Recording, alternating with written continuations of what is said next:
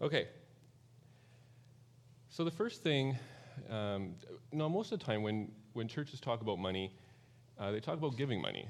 And I'll talk maybe a little bit about that because if I don't, I think people might get the wrong idea um, about how I feel about money.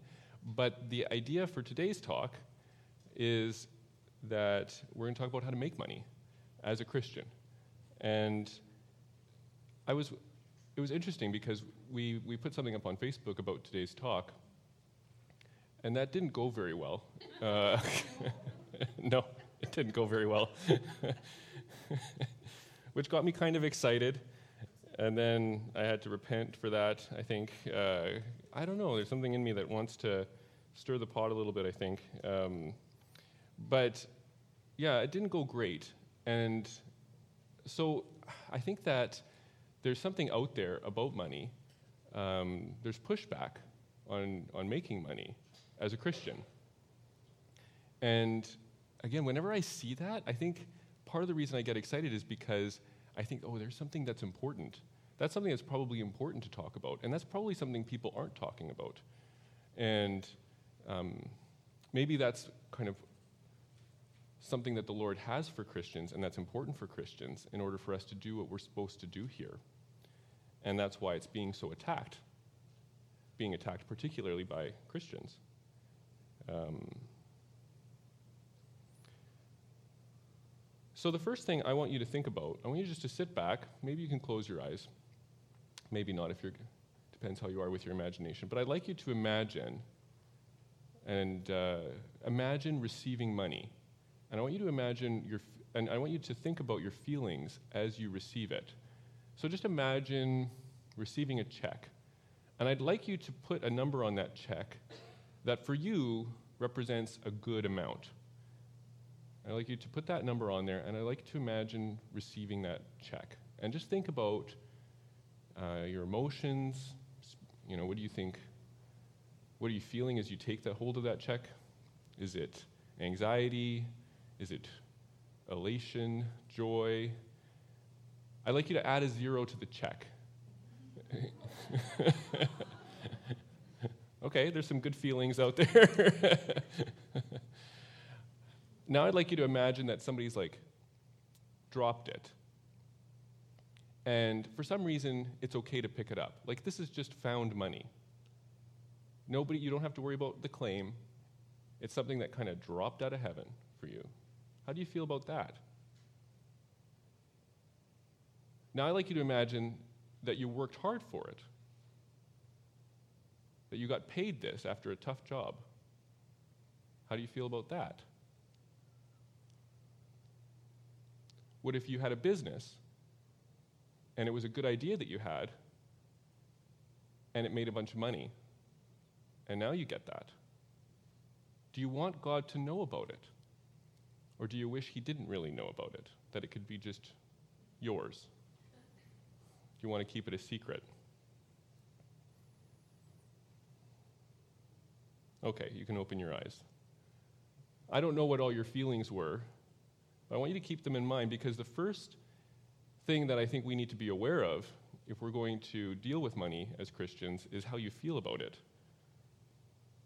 I had a lot of, I'll talk about my feelings growing up. I've always been fascinated by money. Uh, I think money is attractive and fascinating to most people, but I think it was a little more for me. It was something that I think it was more for me. I don't know how much you think about it. I, was, I would remember stories about money. I would think about businesses. I had a lot of businesses. Not many of them actually did anything, but I had a lot of logos. I had a lot of business plans. I had um, slogans, and I would just create these.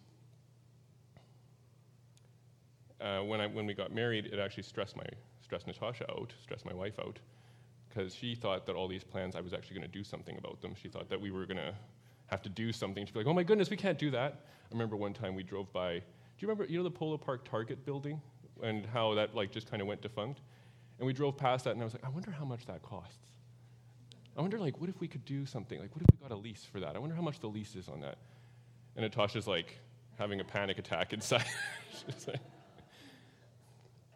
it's kind of encouraging. It's like she sees me as actually being able to do these kinds of things. I'm like, honey, I don't think I can do that. it's like, wow, you really believe in me. Now Simeon is actually doing the same. He's thinking a lot about it. Just this morning, they were playing around up here, and Simeon paid Anna a dollar to find out what, the, what she got him for Christmas. Unfortunately, he found out what he was getting before we could stop him. but then he felt really good because he felt really good because uh, he was like, I'll, I'll, uh, I'll pay you, Anna. Oh, wait, no, he paid her a dollar. So then he was like, You could pay me to find out what you got for Christmas. And so he came up to us and he felt like he got a good deal. And he's like, He's like, I just had to pay one dollar, but she gave me three pennies. The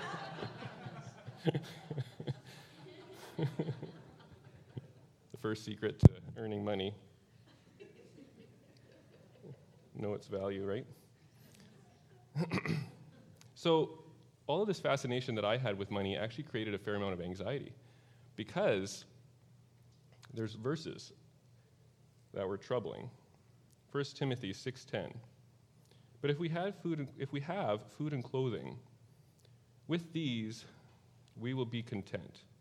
But those who desire to be rich fall into temptation, into a snare, into many senseless and harmful desires that plunge people into ruin and destruction. For the love of money is the root of all kinds of evils. It is through this craving that some have wandered away from the faith and pierced themselves with many pangs. And I would quake and wonder at my heart. So, how should we feel? How should we feel receiving money?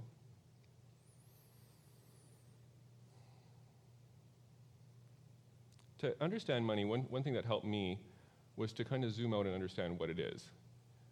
And I believe that my, my favorite definition for money is the ability to do things or strength.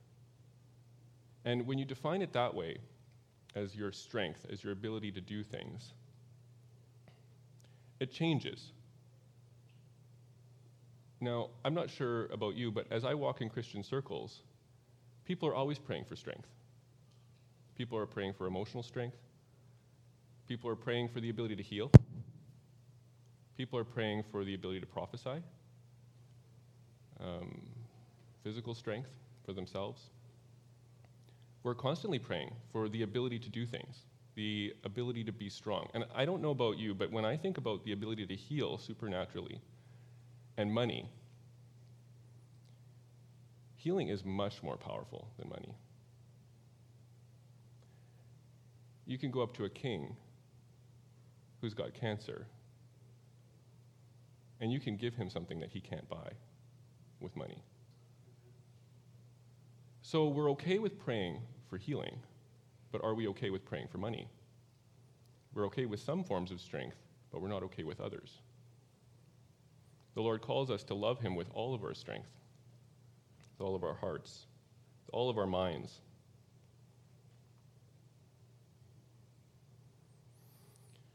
I'm going to talk a little bit about money in the Bible and there is a lot about money in the Bible, but not much of it is explicit. Most of it is implied. Um, I'll give you an example.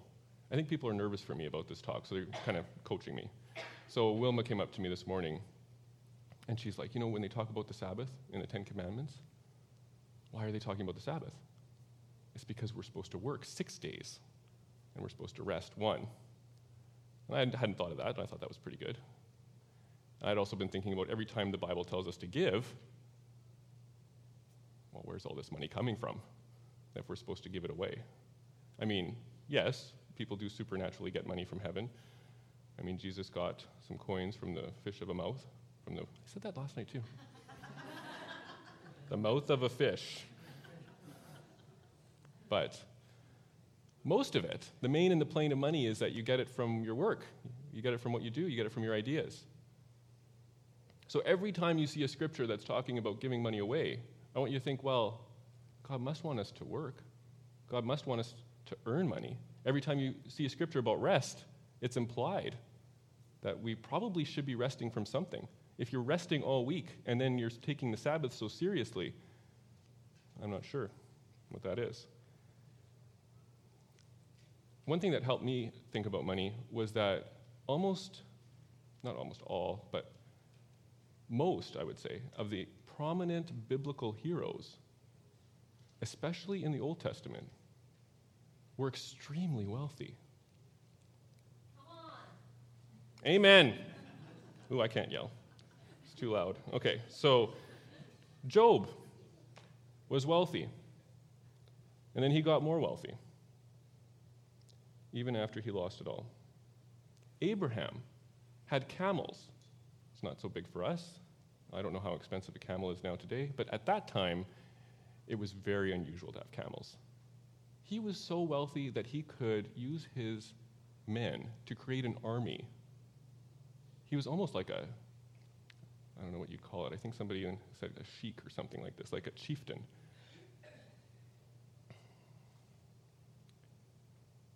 Jacob, extremely wealthy. Joseph, second in command to Pharaoh. Moses, extremely wealthy growing up, extremely powerful, had access to the resources of all of Israel. David was a king. David gave away more money than most of us could ever dream of having. I forget exactly what the number was, but I think it was in the billions of how much money in today's equivalent that he gave in order to create and build the temple. Daniel, very high up in government.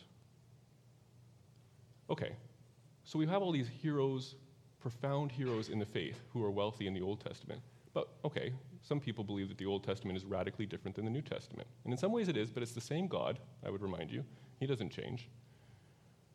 But for that sake of that argument, I looked for some heroes in the New Testament. They're not as prominent, I'll give you that, but they're there and they're very important. Joseph of Arimathea, he was wealthy enough to have a prepaid tomb that he gave to Jesus. I like this one. Women, multiple women who supported Jesus in his ministry. I'll read you this one because, again, these ones aren't as obvious. Luke 8 3. The twelve were with him, and also some women who had been cured of evil spirits and diseases Mary, called Magdalene, from whom seven demons had come out, Joanna, the wife of Chuza, I think, the manager of Herod's household, Susanna, and many, many, and many others. These women were helping to support them out of their own means. Jesus was able to do what he was doing because he had people behind him who were funding him. Roman centurion. A Roman centurion is a part of the Roman army who commands roughly 60 to maybe even 1,000 men. I'm going to talk about one centurion in the Bible, and this is, they were pleading for Jesus to heal the servant of this Roman centurion. And this was their description of him. This man, this Roman centurion, deserves to have you do this, heal his servant, because he loves our nation and has built our synagogue. He wasn't just the leader of many men, he was wealthy. I mean, I don't know how big the synagogue was, but it was still building a building and I want, you to, I want to point you to something about this. Remember, this is a wealthy Gentile. And this is what Jesus said about him I tell you, I have not found such great faith even in Israel. Another hero in the faith who was wealthy. Philemon, Philemon, not sure how you say it. I always say Philemon in my head, but I hear people say Philemon. One, a very short book of the Bible, and the whole book is basically Paul pleading to a wealthy man to take care of a servant. Highly esteemed. There were others, I'm not going to get into more, who had churches in their houses, wealthy people who were supporting the ministry, often from the background. Okay, so this is the story that most people think of, and I didn't have it originally in, but when I told this sermon to Natasha, she said, You have to talk about the rich young, young ruler. And I said, But my sermon isn't really about justifying why we can make money. And she said, You got to talk about this. So here we go. The rich young ruler. And, it, and it's very relevant in the sense that you have to figure out how you're going to deal with these passages. So there was a rich young ruler, very, a man who was very obedient, following the commands of Moses. And this is how Jesus looked at him. He looked at him, and Jesus felt a love for him and said to him, One thing you lack go and sell all you possess and give to the poor, and you will have treasure in heaven. And come, follow me. I think if you remember this passage or this part of the Bible, he, didn't, he wasn't able to do it because he had a lot. And this is what Jesus said Children, how hard it is to enter the kingdom of God. It is easier for a camel to go through the eye of a needle than for a rich man to enter the kingdom of God. I think it's interesting what the disciples said to this. They could have said something like, Oh, yeah, good riddance, or those few people, that's too bad for them. But they said, Then who can be saved? So I'm thinking they're thinking that they might be amongst this, or maybe they're thinking, One day maybe I will be.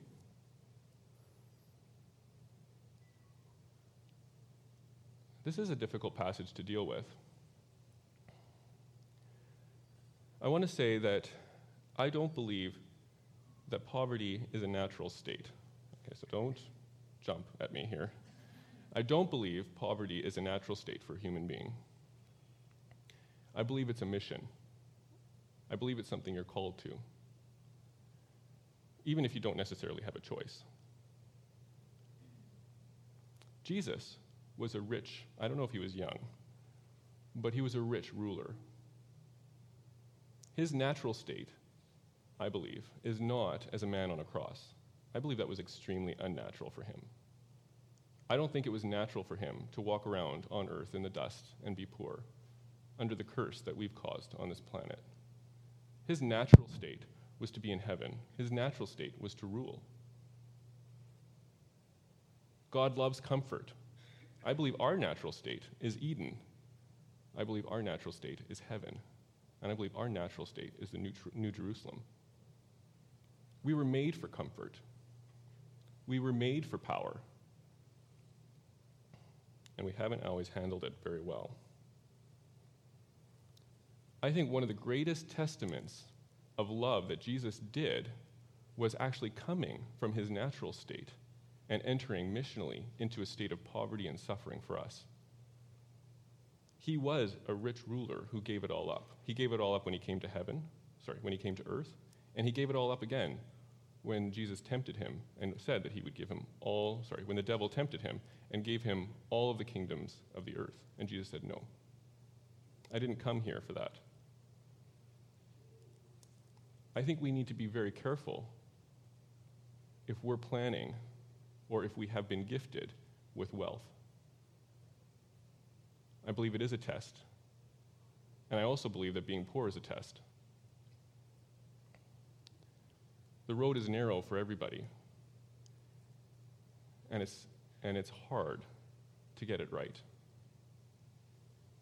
And ultimately, I believe we need to be following the Holy Spirit in our walk with money to make sure that we're actually keeping ourselves safe and praying that God would only give us what we can handle I will pray for money.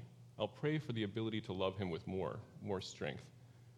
But ultimately, my most fervent prayer is Lord, do whatever you have to do to make sure that I make it through. So I think we need to come to money not with a paralyzing fear that we should try to hide from it and from power in general, but I do believe that we need to come and work out our salvation with fear and trembling, with a deep respect for the fact that these things can destroy people. I don't want it to be taken lightly. So remember at the beginning, I was talking about my trouble with money. and how I was anxious about it. Well, we went to the International House of Prayer in Kansas City. Great place. I highly recommend it. And they had something there called the Cyrus Program. I saw that on the door. And I was like, hmm, maybe I belong in there. I found out that it was their way of talking about money and people of great wealth, because Cyrus in the Bible is a king. He's a king, he's a heathen king, so I don't know what that means, but he was a king who was prophetically used to rebuild and release the Jews, and rebuild Israel, and rebuild Jerusalem. The wealth coming to fund God's movement, to fund revival. And I found that experience liberating. Not because it meant that I got to be wealthy, but because I believe that one of my primary giftings is, you know, there was a prophetic description for me in one room, um, and that was kind of like an oil canister, like, or sorry, an oil, an oil tube, funneling money into God's movement. I don't like the heathen part, but I do want to be like King Cyrus in funding what God's doing on the earth and to be trusted with what God has so that I get to have fun with Him. It's fun to work with Him. It was absolutely liberating.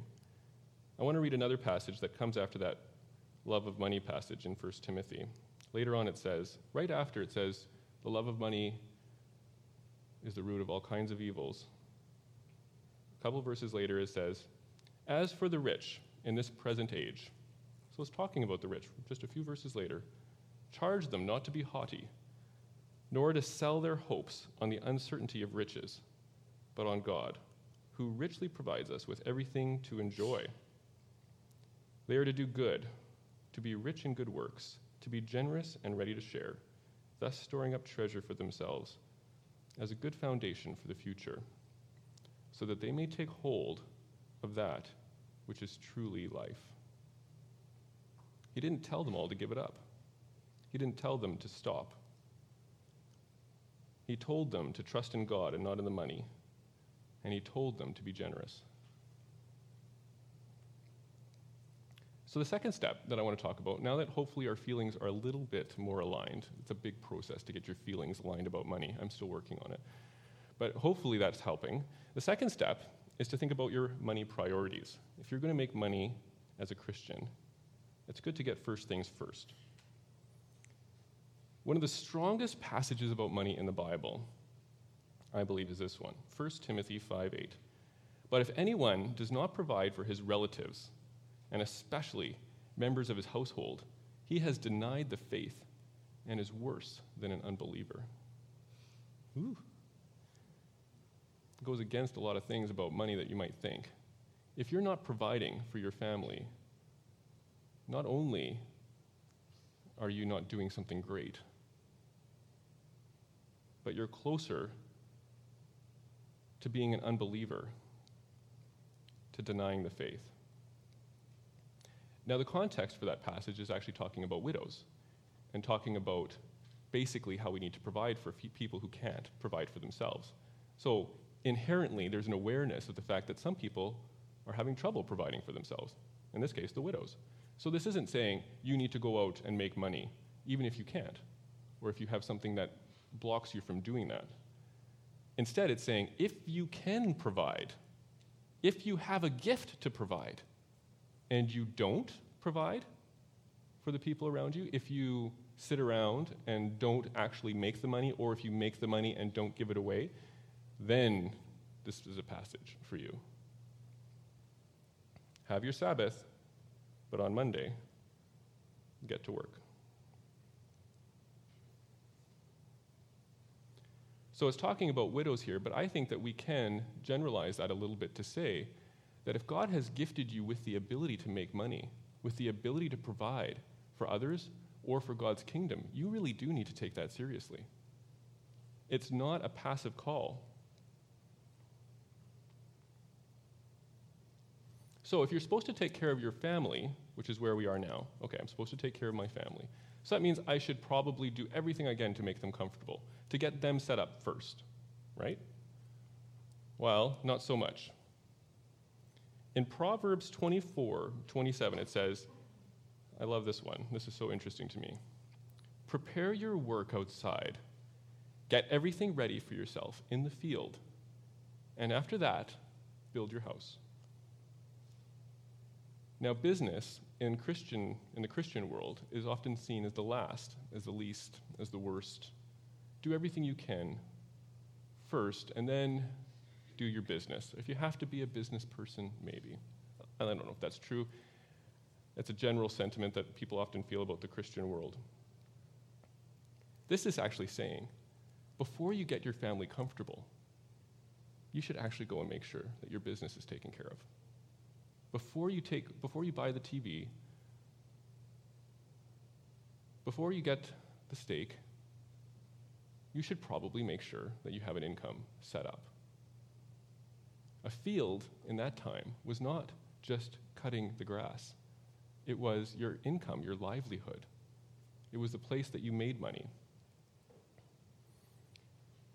When we were, uh, we came back from mission and we were pregnant and we had nothing. We had given everything away. We could fit our lives into the trunk of a Corolla. And we had to all of a sudden have a baby, which we didn't think was possible, but now we were pregnant. So I started a business. And we didn't spend a lot on ourselves at all, aside from everything Natasha needed to eat at the time. she ate really well. nothing else but organic food, and nothing else in the house. Anyway, so all of our money that we did make, all the money that we had, went to basics and it went to our business. I spent a lot on our business. And it was weird to spend all this money on ideas that might not work, on things that were risky, and come home and have rice and salad dressing.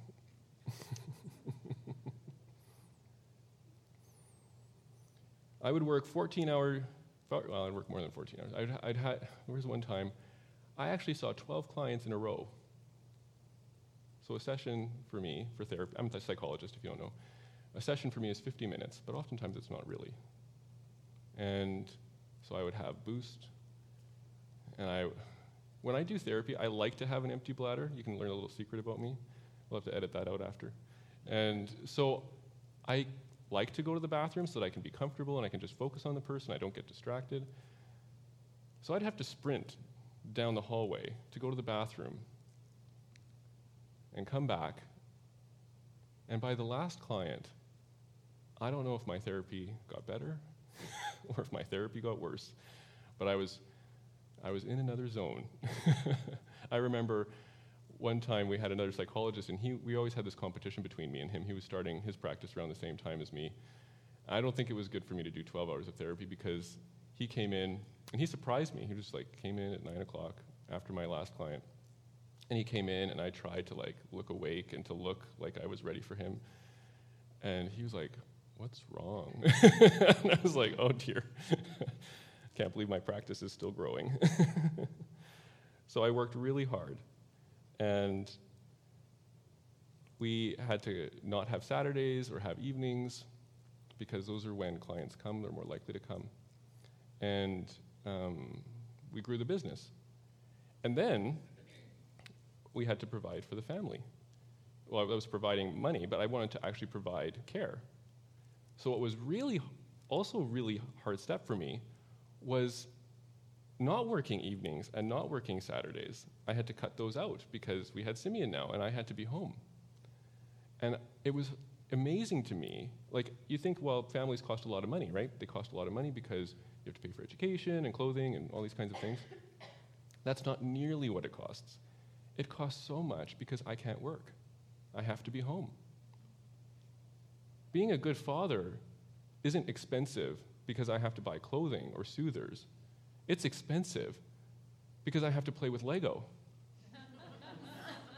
it's expensive because I can't earn anymore, even though I have the energy to. So, first, take care of your business. Make sure you have what you need, and then go and take care of your family. You get the idea. You kind of have to do balance both. The next part I want to talk about, the next priority after taking care of your family and putting your and getting your business in order is actually kind of this idea of counting. I'm not a very I'm not very good at counting. As much as I've been fascinated with money, I don't count it very well. I don't keep track of it. And I actually realized that this came from some anxiety for me that I think came from my faith, from my Christian walk. Um, some of you might know that David got into a lot of trouble for counting things, a lot of trouble for counting things. He counted and took a census of the people, particularly the, his army, and he got into a lot of trouble.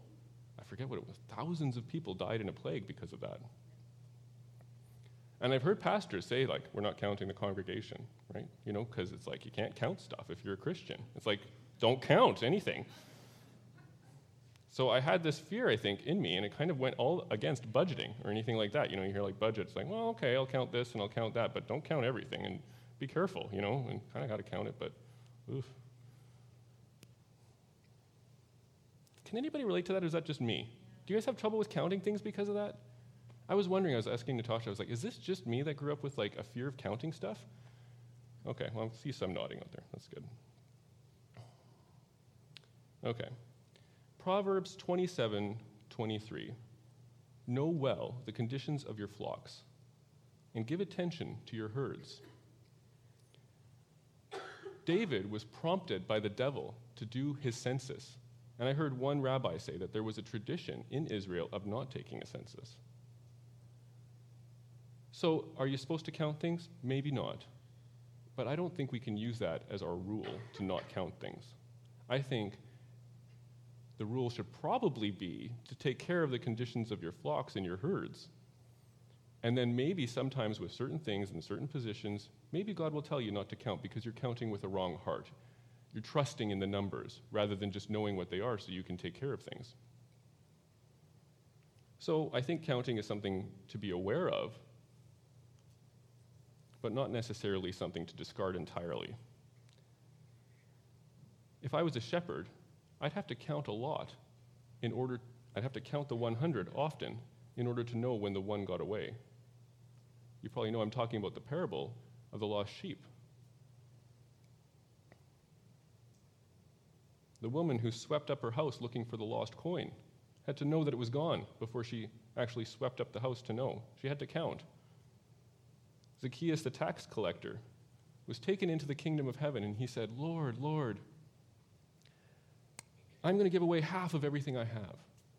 And to anybody I've cheated, I'm going to really give it to them. I'm going to give them four times the amount. And Jesus didn't go up to him and say, Are you counting your money? He said, Nothing. He just allowed him to count half of what he had, and he had good records in order to be able to pay back the people he had cheated. So, I think it's good to budget. I think it's good to have a plan. And I think it's good to keep track as your general rule. The next one that I think also tr- tricks or trips Christians up is thinking ahead. This is another one. Is it okay to plan as a Christian? Oftentimes, Christians don't want to plan things, they don't want to think ahead. Then you're not following the Holy Spirit. It's not spirit driven if it's planned.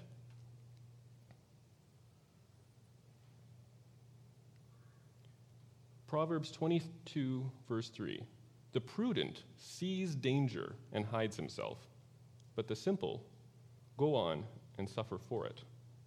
The Bible says many times that we need to watch and we need to pray, particularly when talking about the end times. I had a client, and they had a disease. Forget the name. And this disease indicated to him and the medical community that he only had about seven years to live. And he had this disease from when he was around 20, just starting out his life. And he went along. And then they came up with more medical treatments. And then they said, okay, you've got another seven years to live. And so he went for another seven. And then they s- said, We've actually got some new stuff. We think this is going to extend your life again. And then he came to see me. And he said, I don't have any, I don't have a wife. And he said, I don't have any kids. And I don't have any money. He was living for the day. He was trying to make the most of every moment he had, which is basically what our culture says to do. And he regretted it. He regretted it because he had nothing now. And he was at the age now where he could have done those things, where he could have had a wife, he could have had kids. Now, I'm not chastising him. I mean, he had a good medical community telling him that he couldn't do those things, and I probably would have done the same. But I want to just say it's important to plan ahead. It's important to watch, and it's important to pray.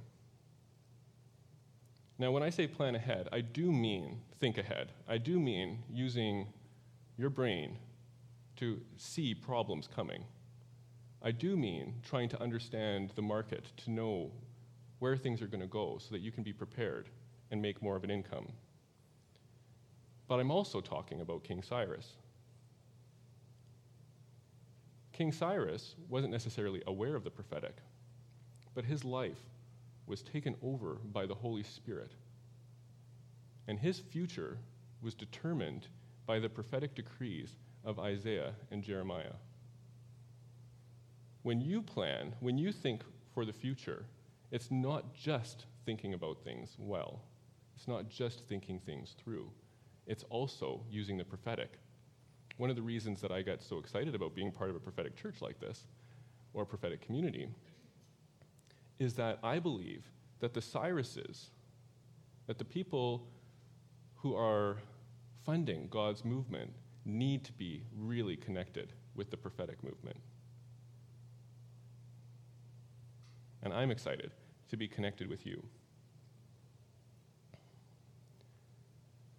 My hope for today is that all of us would walk away from this feeling a little bit differently about money.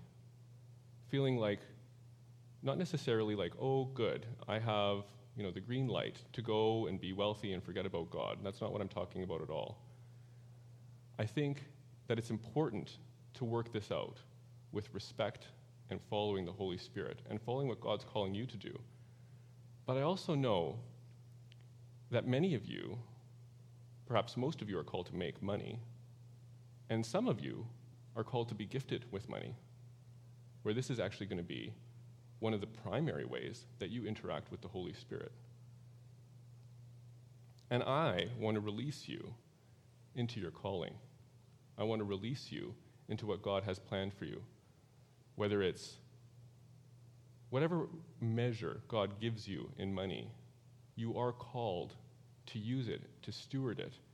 Not just the money that you have and giving it away or using it that way, but using and stewarding your gifting to make it to providing for his church and for the people around you, for his kingdom in general. So, we talked about feelings about money. We want to give our strength to the Lord, including money. We talked about strategies for developing strength, how we pray for healing, we pray for the prophetic, and we pray for finances.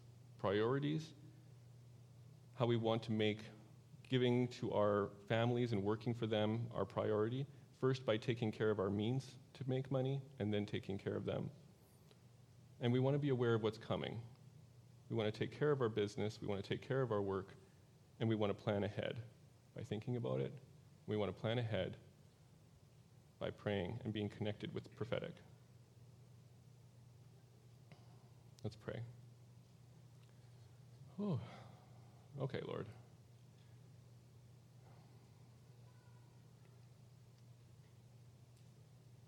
What are you saying?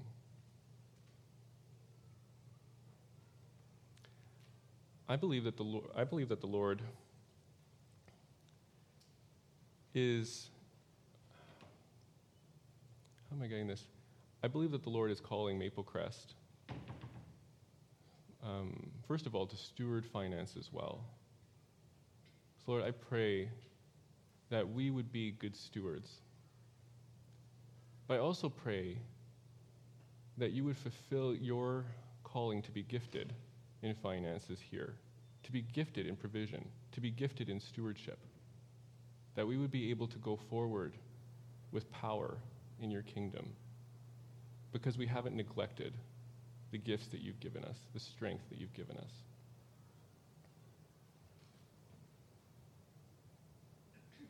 We're going to worship, and, and we're actually going to do our donations.